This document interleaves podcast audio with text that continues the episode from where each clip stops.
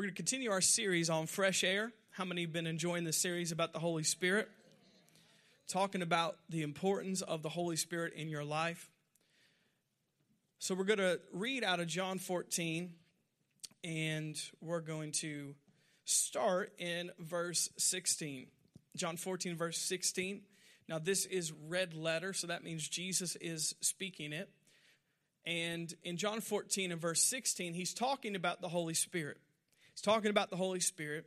And he says, Jesus speaking, I will pray to the Father, and he will give you another helper. Everybody say helper. helper. Everybody say helper. helper. Um, today, I, I, can sense already that uh, you need a little encouragement in the response level. I did realize you just said helper, but uh, you're going to need to help me help you talk about the helper. So the more you respond, the better this thing will go. Uh, I, I, mentioned this uh, last week. We talked about Pentecost. And actually, in reality, no joke, today is the day of Pentecost. Do you know that? Yes. It's 50 days after Passover today, this Sunday. So, hallelujah. Pentecost. Today is Pentecost Sunday. So when we talk about Pentecost and we talk about the Holy Spirit, it implies that you respond. It just implies that. You know, if we're talking about money or family or other stuff, it's understandable to be quiet. But when you're talking about Pentecostals, you don't just look like, oh, that's sweet. That's nice. Talking about Pentecost and Pentecostals and the Holy Spirit. No, it kind of implies that there's some some liveliness, some expression, some, some vocalization out of your own mouth saying, Amen, oh me, this stinks, something. Uh, preach it. One of those things um, are, are better than nothing. So that's just an encouragement. You know, when you preach about Pentecost and the Holy Spirit, it just kind of goes hand in hand together that you're going to respond, talking about the Holy Spirit. So, um, Jesus said, I will send another helper. Everybody say helper that he may abide with you forever. The Spirit of truth, whom the world cannot receive because it neither sees him nor knows him, but you know him, for he dwells with you, but he will be in you. And when it says he will be in you, he's talking about the days and times that we live today. The Holy Spirit is not just going to be with you, he's going to live in you. So he's never going to leave you, never going to forsake you. And it says in verse 18, I will not leave you orphans, I will come to you. Now let's look over at 2 Corinthians 13. 2 Corinthians 13.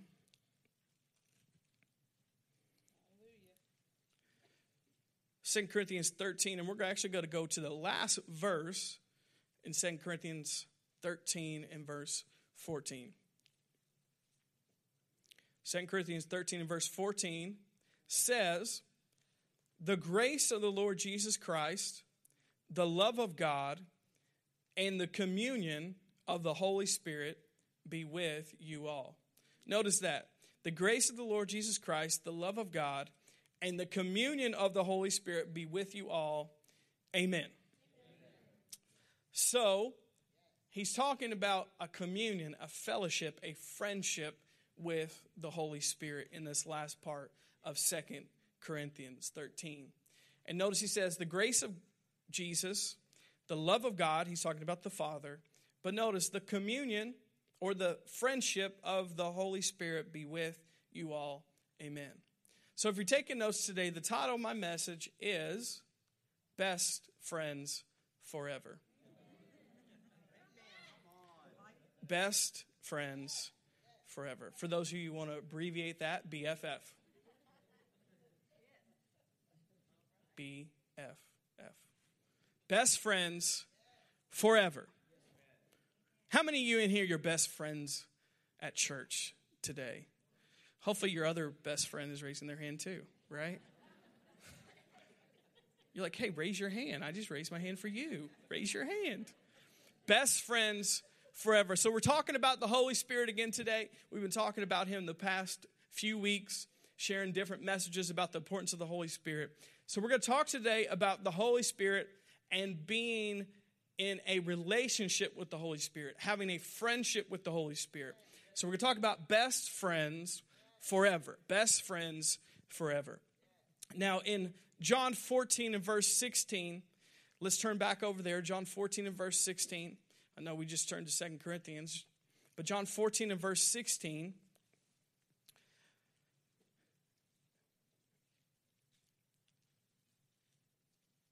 John 14 and verse 16, Jesus said, I will pray the Father, and notice he will give you another helper that he may abide with you forever.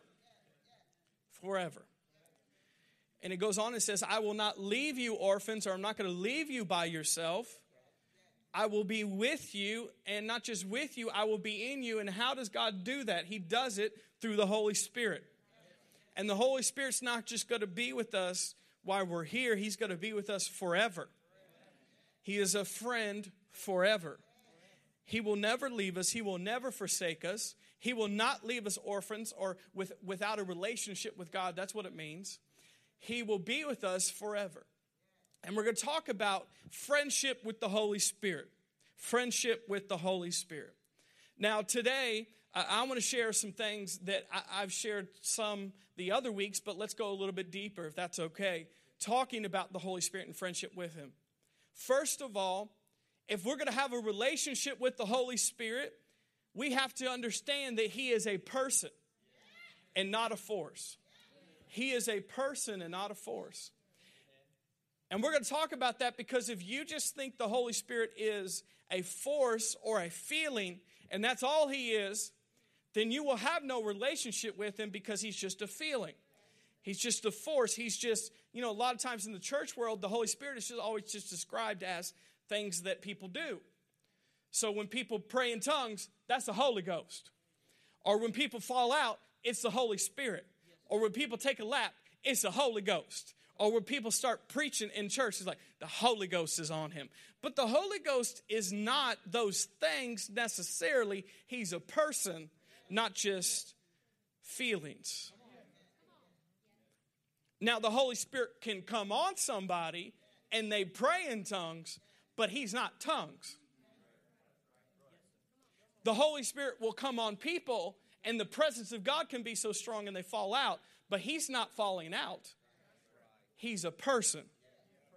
And we need to understand that because if you talk about the Holy Spirit in only one way, a lot of people just think of Him in terms of goosebumps and feelings and a wild service and things that people do in service, but he's bigger than that.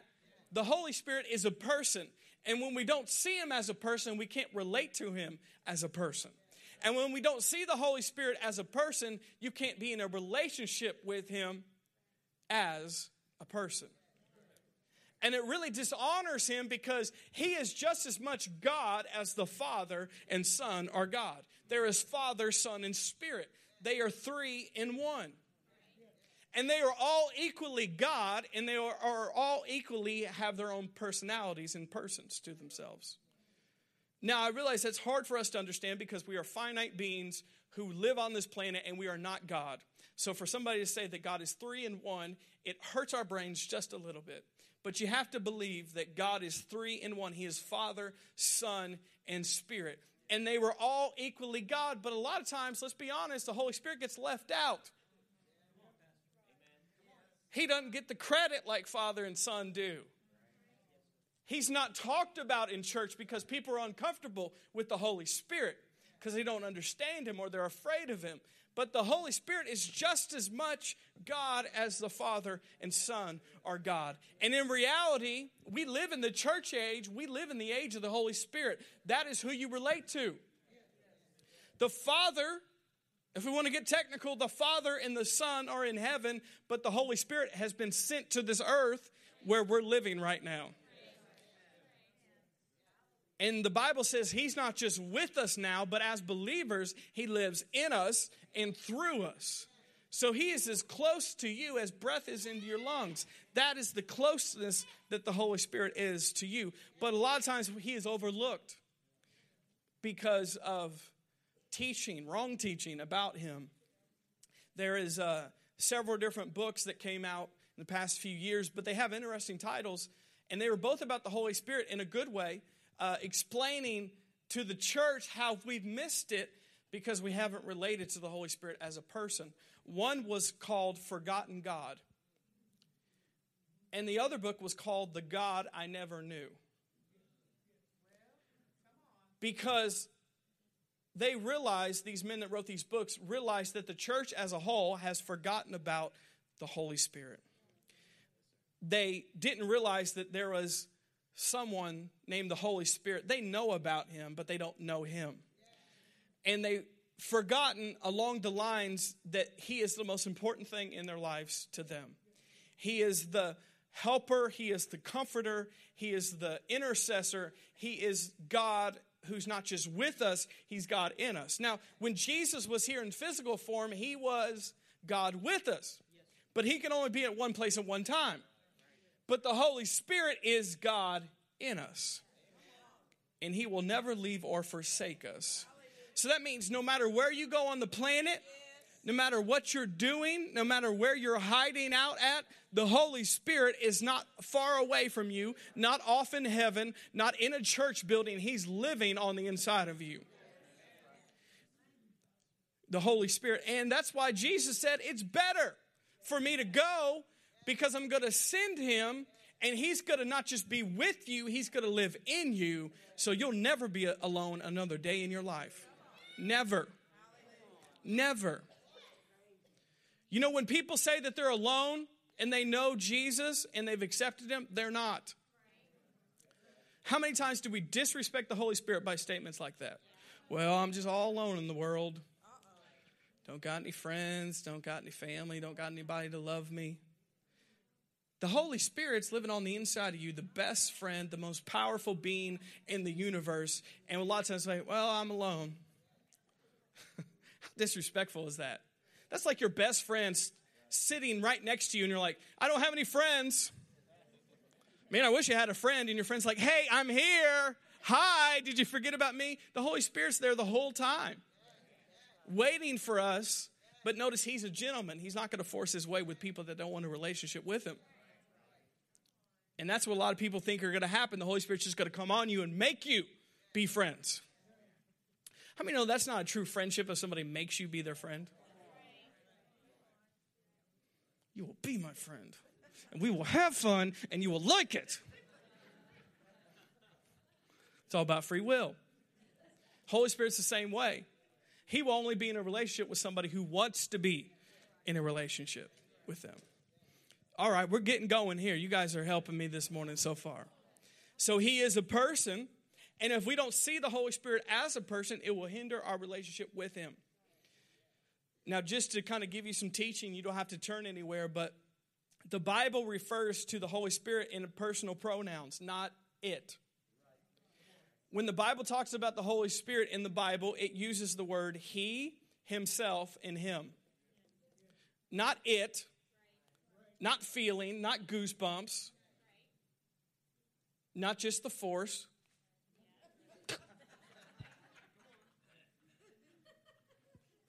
Because that's what people think it is in church. Pastor's coming up here praying for somebody and they fall out, and you're like, oh my gosh, he's got powers like Darth Vader does. What in the world? The force. but the Holy Spirit is not just a force, he is a person. And notice it describes him in personal pronouns. The Holy Spirit is referred to he, himself, and him. Now, these are some things that the Holy Spirit does. In the Bible, it says all these things the Spirit works, the Spirit leads, the Spirit guides. Now, a force cannot do that, a feeling cannot do that. The Holy Spirit prays, the Holy Spirit convicts, and the Holy Spirit calls. Now, let me share a couple other things with you. The Holy Spirit in the Bible has feelings. He has feelings. The Holy Spirit can have his feelings hurt. A force cannot. A feeling cannot. It cannot. But a person can. The Holy Spirit has feelings. These are some things the Bible says about the Holy Spirit. The Holy Spirit can be resisted, the Holy Spirit can be vexed, the Holy Spirit can be quenched, and the Holy Spirit can be grieved. So the Holy Spirit is a person. He is referred to as a person. He's referred to in personal pronouns. In the Bible, it, it shows all these actions that the Holy Spirit uh, does for us and in us and through us.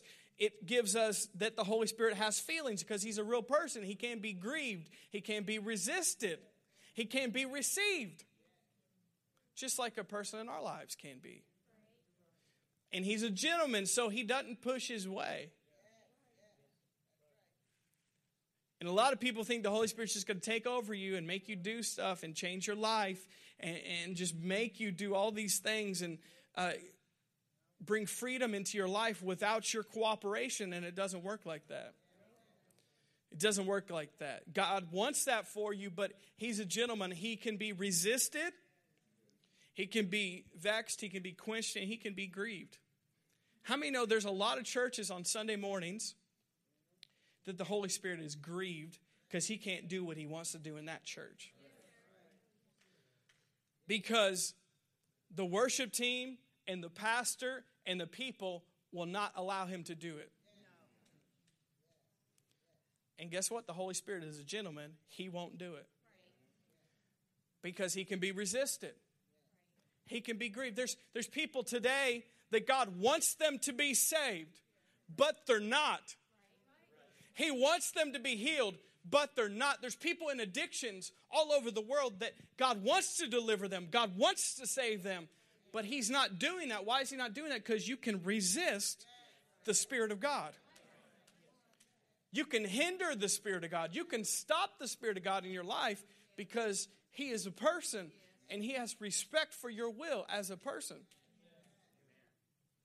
And so the Holy Spirit is a real person, and if we don't see that, it will hinder our relationship with Him because He can be resisted or He can be received. The Holy Spirit is a person, and if we're going to be uh, friends with the Holy Spirit, if we're going to have a friendship with Him, we need to see Him as a person. Now, you with me so far today?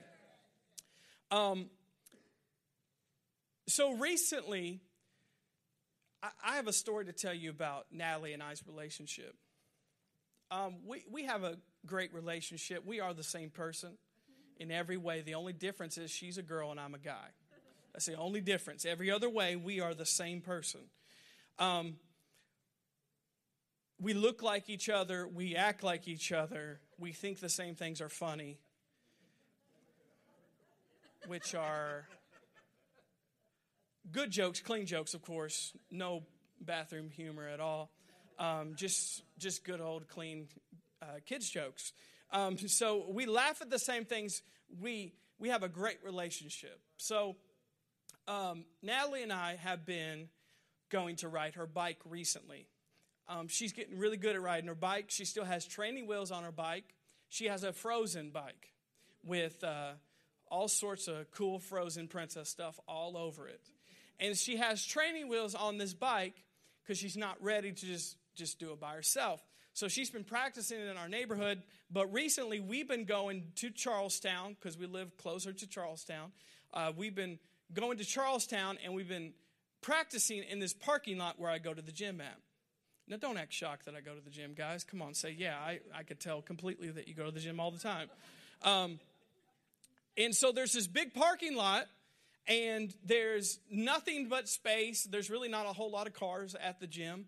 And so there's this huge parking lot and it goes all the way around. So there's just endless space to ride her bike so she can do whatever she wants. And so she's been taking advantage of that. We've been going several times to this uh, parking lot to do that. So um, she's almost five years old, so she thinks she's a teenager already. And I want to tell her I deal with teenagers enough in my life. I don't need a five year old trying to act like a teenager in my life and telling me that you're grown and that you can do whatever you want to do because you're almost five years old. You know, it's funny, when you get a little older, the craziness of your parents makes sense.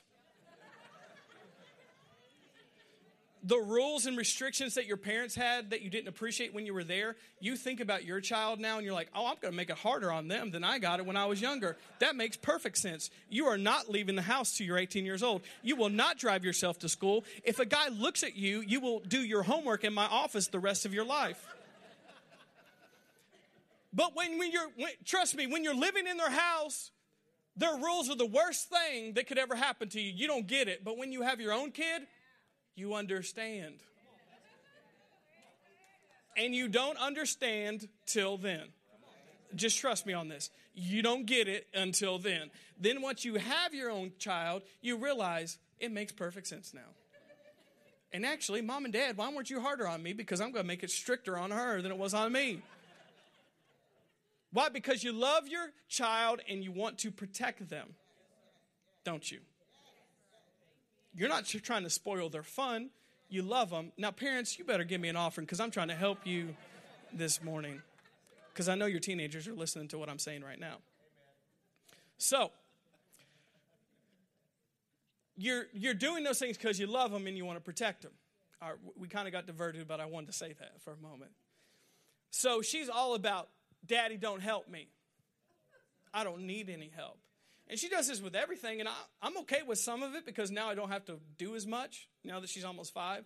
So if you say like, "Hey, do you want me to go pick out your clothes for you?" No, I'll I'll do it. I'll pick it out. Of course, she has some awesome outfits she picks out, and so I'll say, "Hey, do you want me to help you get dressed?" No, Daddy, I can do it. Or, "Hey, do you want me to go uh, get something for you?" No, Daddy, I can do it. That's her favorite line right now, and it's the same way with riding her bike. She now that she's getting pretty good at it she doesn't need my help anymore. And so as she's riding her bike and she kept saying well daddy you know don't touch my bike because i keep trying to like steady the bike. She's like don't touch my bike because um, i want to do it by myself because i'm a big girl. I, i'm not a baby. I can do it by myself. And if i try to come behind her and push her a little bit to help her speed daddy don't do, don't do that because i'm fast and I don't need your help. And I'm thinking, girl. but there's something that happened, and you know, God talks to me in those settings. And so she kept saying, Don't help me. Don't help me. I, I don't need your help, Daddy. I got this. But in my head, guess what? I knew. Give it a couple minutes, and she's going to say, Daddy, I need you to help me. Because either she would get tired of pedaling or she got stuck on some gravel or there was, you know, some sand or something in the parking lot she ran over and she couldn't get uh, over it. Or sometimes there's a little bit of a uh, uphill and she couldn't exactly pedal it that good. I knew that she's going to need my help, even though she's saying she doesn't need my help. And I felt like in that moment, God was saying, Jordan, how many times do you do that to me in your everyday life? How many know He is God? He knows what we need, and He knows when we need it. And it's prideful for us to act like we got it all together when we don't. Just like I knew, because I'm her dad, I know, give me a break. You're going to need my help in like literally two minutes from now. You're going to ask me for some help but you know, I don't need any help. I'm thinking, how many times do we do that in our own lives with God? We say, no, I don't. I, Holy Spirit, you know, He's the helper. And you say, I, I don't need your help. I got it. I don't need your help. I got it. And He knows you and He knows me. And He's thinking, any second now, they're going to ask me for help. If they would just let me help them. But you know what? He can be resisted. He can be resisted. And how many times do we do that to him? Even though he knows we need help, he's not going to help us unless we ask him for help. And how many times do we act like that, like we got all together and I, I got it, I can do it. And he's thinking, you, you can't do this without me. Because we can't. But then we have to ask for help. And then you know, when Natalie asked me for help after she denied me and resisted me so many times, you know, how do I respond to that? I say, help yourself. I'm going home. No, I don't say that. I don't say that at all. I help. And so think about this. Think about how many times we do that. How many times we do that to the Holy Spirit? We resist Him, and He knows that we need help. And we're just out there struggling by ourselves. You know, a lot of times, especially when we're uh, together, she's riding her bike. I, all she needs, she doesn't need me to uh, move her bike or, or carry it somewhere or help her pedal. All she needs is a little push. That's all she needs. And that's what the Holy Spirit comes in our life to do. I, I, don't know about you, but on a lot of days, the Holy Spirit, He just needs to come behind you and give you a little push. You're doing good, but there's some things that you can't get over, that you can't get past, that you need a little bit of help, that you're not strong enough to pedal up, that you can't do by yourself. And the Holy Spirit comes because He is your helper and He gives you a little push.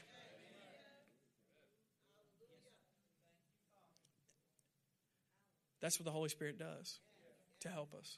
And not to push us over, He pushes us forward to help us. You guys getting something so far today? So the Holy Spirit wants to be our helper, but notice He can be resisted and He can be grieved. Even though He wants to help, just like I want to help Natalie sometimes, but she says, No, I got it, even though I know you don't got it.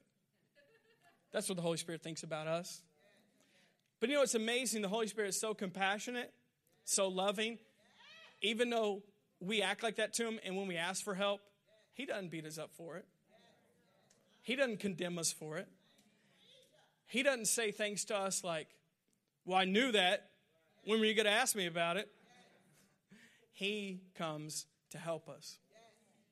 The Holy Spirit is our helper, and He can be resisted. He is a person, and we can relate to Him. So, we're talking about friendship with the Holy Spirit. Jesus in the Gospels, we're not going to turn there, but Jesus, when he was on earth, he relied upon the Holy Spirit. Even though he was God, he relied upon the power of the Holy Spirit.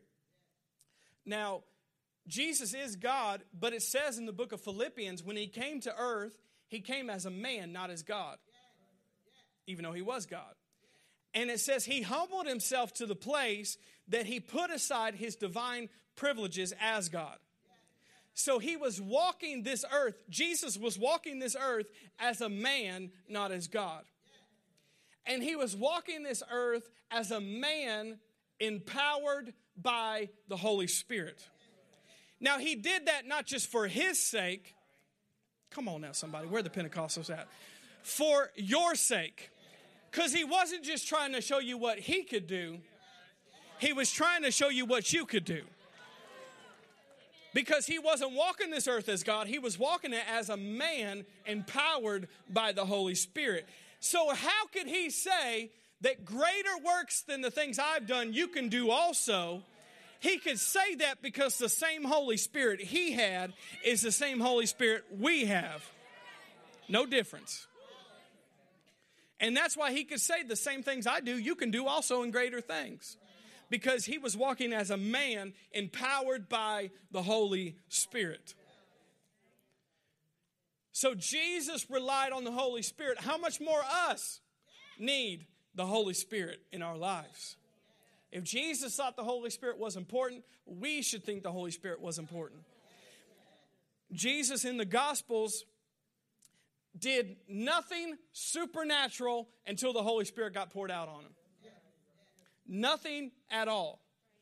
He didn't heal a fly until he was anointed by the Holy Spirit. He did not do anything else other than make tables as a carpenter until he was filled with the Holy Spirit. Even though he was God. Why? Because he was walking as a man anointed by the Holy Spirit. And it says he put away his divine privileges as God. Notice, not just to show him what he could do, but what we can do with that same Holy Spirit. When he was baptized, we know that a dove came from heaven and the Holy Spirit was poured out upon him. And the Father said, This is my Son in whom I'm well pleased. And he was baptized by John, and it says the Holy Spirit came on him for service to do what he was called to do. He did nothing supernatural before that point when the Holy Spirit was poured out upon him. When he was tempted in the wilderness for 40 days by the devil. Now, you think that you have it rough? You know, when we say the devil's after me, it's not the devil. You're giving yourself too much credit.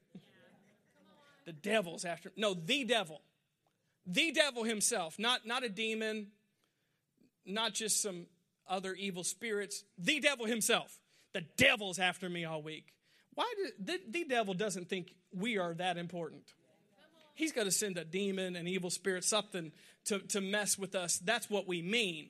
It's not the devil. No, the devil, Beelzebub, pitchfork, horns, the whole thing, came to Jesus face to face and tempted him for 40 days. Not a demon, the devil. So, tempted him for 40 days. And the Bible says the way he made it through that was he was empowered by the Holy Spirit. The way he lasted through those temptations for 40 days was the Holy Spirit. The way he could be tempted face to face with the devil for 40 days and resist him. And it says he came out of that temptation in power of the Holy Spirit. The way he got over it was the Holy Spirit. The way he did his ministry was the Holy Spirit. Even, now you listen, even when Jesus went to the cross, then he went to the grave. He was in the grave for three days. The Bible implies that he was in hell, paying for our sin, paying for our redemption, paying for our sickness, paying for our poverty, paying for everything. He was in hell for three days for our sakes. Now, what does it say happened? The same Spirit that raised Jesus from the dead dwells in us. The same Spirit. The Holy Spirit was even the person that gave Jesus the power to get out of hell and the grave. The Holy Spirit. The Spirit of God came and gave him life and gave him resurrection in his physical, spiritual, and every part of his body to bring him up from the grave. The same spirit that raised him from the dead is the same spirit that lives in us. That's how important the Holy Spirit is. And I would just say if the Son of God thinks that the Holy Spirit is that important, how much more we should think he's that important and rely on him and trust him, and he should be our friend. The Holy Spirit wants to help us. And if Jesus relied on him, if Jesus needed his help, we need his help. Let's look at 2 Corinthians 13. You guys get something today? I feel my help a coming. So, friendship with the Holy Spirit. I was about to sing a Clint Brown song for a second. Y'all remember Clint Brown? The real church people know who Clint Brown is. He's a white man in a, no, yeah, he is a white, no, he is a, yes, he is a white man, but he, there's a black man inside his body, kind of like myself, so that's, that's where the relation comes in. Um, but you remember the, was it I Win? Where he said, Hell called her party on Friday night. Mm-hmm. Said it was over and done. Okay, I'm just going to stop right there. I was going to more rap it than sing it, so I'm just going to. But the same spirit, notice, that raised him from the dead. No, that's all you get. That was like a spoken word version of it. The same spirit that raised him from the dead is the same spirit, it says, that dwells in us. So Second Corinthians 13 in verse 14. 2 Corinthians 13 in verse 14. So this is the end of First and Second Corinthians, and a lot of times at the end of Paul's letters, he writes either a prayer or an exhortation to the church. That's kind of his way of uh, signing off his letter, is he gives a prayer or an exhortation. And notice what he said to this Corinthian church in 2 Corinthians 13, verse 14. It says, The grace of the Lord Jesus Christ and the love of God and the communion of the Holy Spirit be with you all. Amen. So notice it says, The grace of the Lord Jesus Christ, there's the Son, and the love of God, that's the Father, and the communion of the Holy Spirit be with you all. Now, we don't live in a world that uses words like communion. When I say communion, you're thinking uh, when we come up and we eat bread and we drink the little grape juice. That's what you're thinking when it says communion. A lot of people don't use that word communion, but it really the meaning of it is fellowship. Or I love what the message translation says. Now, listen to this. The message translation says, the intimate friendship of the Holy Spirit. The intimate friendship of the Holy Spirit. So he says, I want you to receive the grace of Jesus. And I want you to receive the love of the Father. But he says, third, I want you to have this communion or fellowship or friendship with the Holy Spirit. He's telling you, He wants you to receive all these things from God the grace of Jesus, the love of the Father, and the friendship of the Holy Spirit. Now, why the friendship? Because the Holy Spirit is the one you relate to, He's the one who lives in you. And communion and fellowship, sometimes those words, they're church words, so people don't understand that. I love why the message says the intimate friendship of the Holy Spirit. The intimate friendship of the Holy Spirit. That's what He wants us to experience on a daily basis. Now, we're going to go a little bit deeper. Hopefully, you won't get uncomfortable, but we got to say what we need to say. The word intimacy makes people uncomfortable. The word intimacy, that's why everybody's quiet right now when I just said it. Oh my gosh, awkward. Oh, intimacy. Why would he say that from the front? Intimacy makes people uncomfortable. And it says the intimacy or the friendship of the Holy Spirit. Not just a friendship, but an intimate friendship of the Holy Spirit. Makes people uncomfortable to talk about that. But the reality is that it's important. Real friendship, real relationships need intimacy. And if they don't, they're not real friendships or relationships. They're not real and genuine. Now, follow me here. Most people, I'm going to make a big statement here. Most people have shallow relationships. Most people do.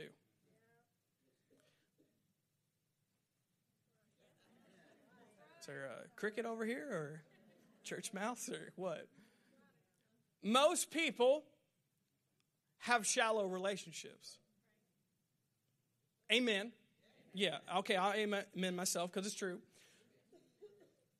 Because intimacy is uncomfortable. Most people have shallow friendships and relationships because intimacy is uncomfortable. People don't mean to be shallow, people don't mean to be superficial, but it takes time and it takes you being vulnerable to have that kind of relationship, which most people are not willing to put in that time or effort into it. So that's why most relationships are shallow. Now, follow me here. Let's just take this for instance, and I, am not being mean when I'm saying this, I'm just bringing up the truth. A lot of you in this church have been here a long time. A lot of you have had shallow relationships with each other for a long time. Then, once we put you in life groups and you start getting to know each other, you realize I've been sitting by this person for years And I never knew they had a child that struggled.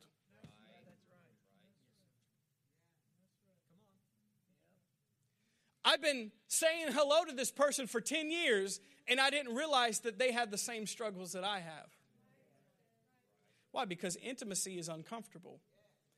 It takes some time, it takes some effort, it takes you being vulnerable. And most people don't want to be vulnerable because they want to act like they got it all together when they don't. So, a lot of our relationships, if we can be honest, I'm not just talking about in church, everywhere. People at school, people at work, people at church, people in your life. Most of us have shallow relationships because we're not willing to put in the effort. It's easier not to and feel like everything's going okay. It's easier not to be vulnerable with people. It's easier to not give time to people. It's either easier to just be like, hey, God bless you. Hi, bye. God bless, sorry. And really think you're friends. You're not.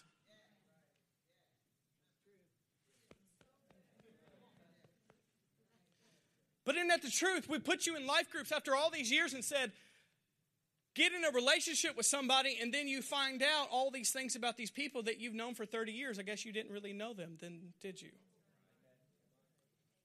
I'm not being mean with what I'm saying, I'm just telling the truth. Why? Because it takes effort and time and being vulnerable, and most people are not willing to do that with other people. It's easier to live a life where you just say hi and bye to people, isn't it?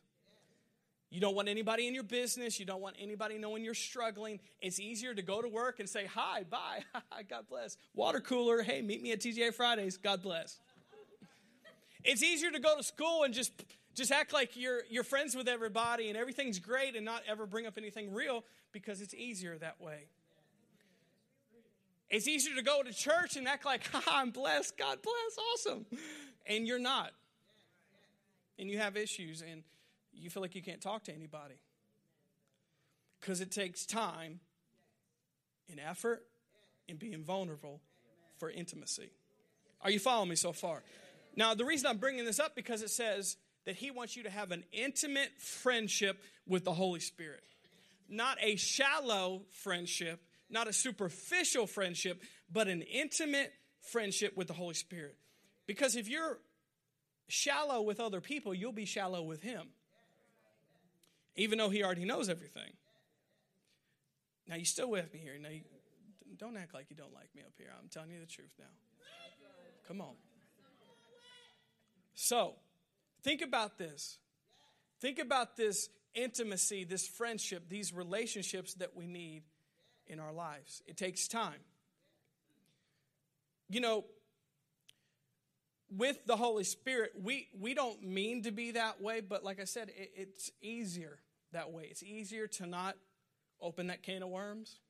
It's easier to not bring up that you're struggling. It's easier to just go through life and not ever have real conversations with people, tough conversations with people, hard conversations with people. It's easier to live a life like that, but it's a shallow life. It's a superficial life. And most people are okay with it. Most people are okay with it. But you got to not be okay with it. Because God has created you for more. Not just with the Holy Spirit, but with other people, especially your church family. Creating those relationships, creating those times. And like I said, that's one of the main reasons we put life groups together is so people could have settings like that to start getting closer and developing relationships because people have been sitting by each other for years and they don't know each other. That's not God's plan or God's design. So, we need to be vulnerable with the Holy Spirit. We need to spend time with the Holy Spirit. We need to be real with the Holy Spirit if we're going to have intimacy with the Holy Spirit. I mean, the Holy Spirit already knows what you're thinking, what you're going through, what you're experiencing. So there's no reason to act like that's not a reality in your life. Because He wants to be your helper. Wants to be your helper. So we need to change the way we think about friendship. From this shallow friendship, the superficial friendship that a lot of us have with people. Now, I'm not saying you're a wrong person, I do the same thing. Not that we're being fake on purpose or just being a shallow person. It's just easier to be that way than to have the real conversations because the real conversations take time. How's the weather takes no time to talk about. How's the weather? How the kids? Great, great, great, great. But then when you open a can of worms, you just can't walk away from the conversation after five minutes. You're like, what in the world? No, we go sit down and talk about this. Okay, get the coffee. Let's get on the couch here because this is going to be a long conversation. But you need conversations like that with people. You need them. And you need for people to be able to talk to you in a real way. And let me be honest with you the people that talk to you like that in a real way, in an honest way, and bring up tough things you don't want to talk about, that's your real friends. Those are the real people that love you. Those are the real people that care about you. Those are the real people that have your best interests at heart, that will bring up things that make you uncomfortable, that bring up intimate friendship things that challenge you, that love you, that say, okay, I appreciate us just being fun and funny because I can just be that way. But sometimes we have to put that down for a second and talk about some real things because that's what real life is. But the Holy Spirit, He wants to be an intimate friend. I've heard people say this before intimacy is into me, see. Into me, see. You see the person for who they really are. Not just the person they appear to be, you see inside the person. The inside of the person is the real person. That's the real person. Into me, see. And that's what the Holy Spirit wants that's what the Holy Spirit desires a friendship. And so, right now, hopefully, you're being encouraged. I know you're really quiet because you're listening. But hopefully, you're being encouraged about a friendship with the Holy Spirit, but also with each other. The Holy Spirit, notice He desires, like the message says, an intimate friendship with the Holy Spirit. Not fake, not superficial, superficial, not shallow, um, a real friendship. You know, th- this is why, just to be honest, this is why growing up in a Pentecostal charismatic church my whole entire life, this is why I have a problem with some people acting a certain way in here, but not acting that way out there. And I realize there is something that, that happens when you're in a church like this and there is a corporate anointing together, and it is more powerful sometimes in your everyday life. So there, there should be some expression. But if you act a certain way or you respond a certain way in here, but you don't act the same way at the grocery store, I just want to say, is that a show or is that, what is that? Hello, somebody. And I realize in the grocery store, you know, they're probably not playing an awesome worship song, so that's why you're probably not responding that way. But still, you know what I'm saying. When you act a certain way in church, and then I want to doubt whether there's an intimate friendship. Not that you don't have a relationship at all, but it's probably pretty, pretty shallow. If you only do certain things when you're here, but not there.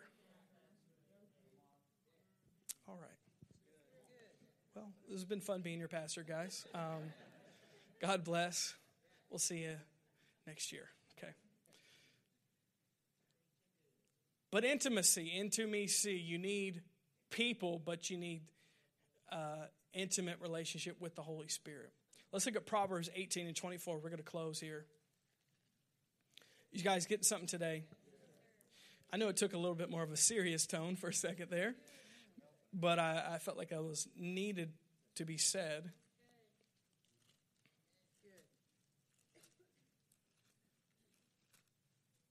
Proverbs 18, and we're going to read here in a second in verse 24.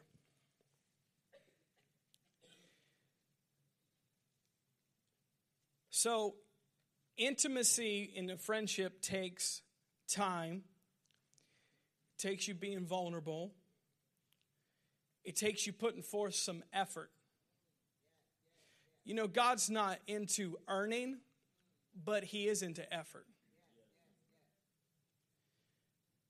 With any good relationship, you get out of it the effort you put into it.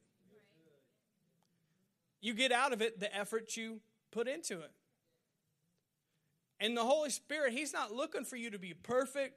He's not looking for you to earn something from Him, but He is looking for some effort. Because He's putting forth His part. He's looking for some effort that somebody wants to get to know Him, that somebody wants to be a friend, that somebody's willing to give Him some time of their day to be a real friend. He's looking for some effort that you're willing to get vulnerable with him and tell him what you're dealing with and tell him what you're struggling with and be humble enough to ask him for help because he already knows what's going on in your life. But he's looking for somebody to put forth some effort. Because how many know we put forth effort in almost everything else in our life that is not important and we put the least amount of effort in the best relationship we could ever have, and that's with God. We all do it. We all just get busy with work and with life and, and with everything that goes on, and with social media, and with the internet, and with our phones, and with our kids, and with our grandkids, and with our dogs, and with our cats, and with our goldfish. And we get. What? You guys don't like goldfish? I shouldn't have said cats because forget the cats. But. Um, all right. Or, you know, like the Garyans, they pretty much have a zoo over there. So, like giraffe, iguana, alligator, snake handlers, uh, just everything over there at the Garrington house. Um, lions, tigers, everything over there. But we put forth effort in every other relationship other than the one that's most important. And we realize and we got to be honest with ourselves to say, well, that's why my relationship with God doesn't seem that exciting. Doesn't seem that good. It doesn't seem like I can hear from God that much. It doesn't seem like I'm that close to God anymore because you put effort in everything else but Him.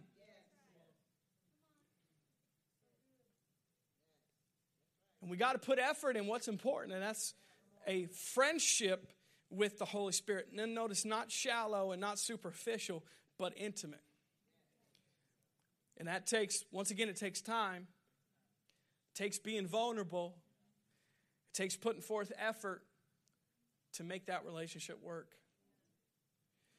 Proverbs 18 24 says this A man who has friends must himself be friendly, but there is a friend who sticks closer than a brother.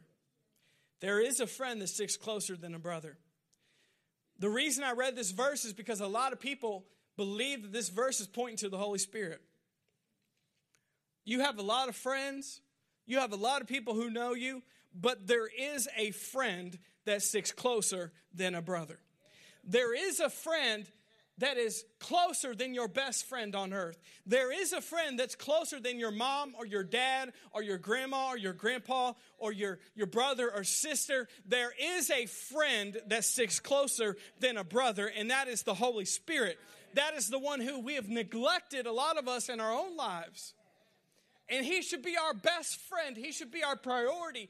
We should be giving the most effort to that, but a lot of times we don't. And notice the Holy Spirit's not mad at us for that, but He desires a relationship with us. You know, the Bible says that God is jealous for us. Jealous. God is jealous for us. You guys know that feeling. When your best friend finds another friend, oh, oh it's on now. That ain't going to happen. What is that feeling? Jealous. You're upset. God feels that same way about us. He's not upset at us, but he's upset and grieved, like the Bible says, because he can't do what he wants to do in our lives. He's grieved and he's hurt because he realized we're giving our time and our attention to all these things that are really not going to help us in the grand scheme of life. And so he's jealous for our time and our attention. He's jealous for our friendship and our relationship. God is jealous for us because he loves us and he knows what's best for us and he knows that nothing else in this world will give us what he can give us. That's why he's jealous for us. Are you guys hearing what I'm saying today? And God desires this friendship with us, this intimacy with us. He's jealous for us. He wants this relationship and friendship. But notice it's all on our side. It's all on our side. It's all on our side to put forth that effort and time and vulnerability to have that intimate friendship with Him. I love it says there's a friend who sticks closer than a brother. Sticks closer than a brother. The Holy Spirit wants to be that close to you. Closer than your friends, closer than your family, closer than anybody in your life. And He's the best friend you could ever have. He will never leave you, He will never forsake you. There's nothing too bad that you do that will make Him leave. There's nothing you could say to Him that He won't be your friend anymore. He is the best friend. Let me challenge you with a few things here as we close. Every relationship is awkward at the beginning. Every relationship is awkward at the beginning. Amen. Uh, okay. No, you guys are all just socially awesome. So you've never had an awkward moment in your life. Come on now.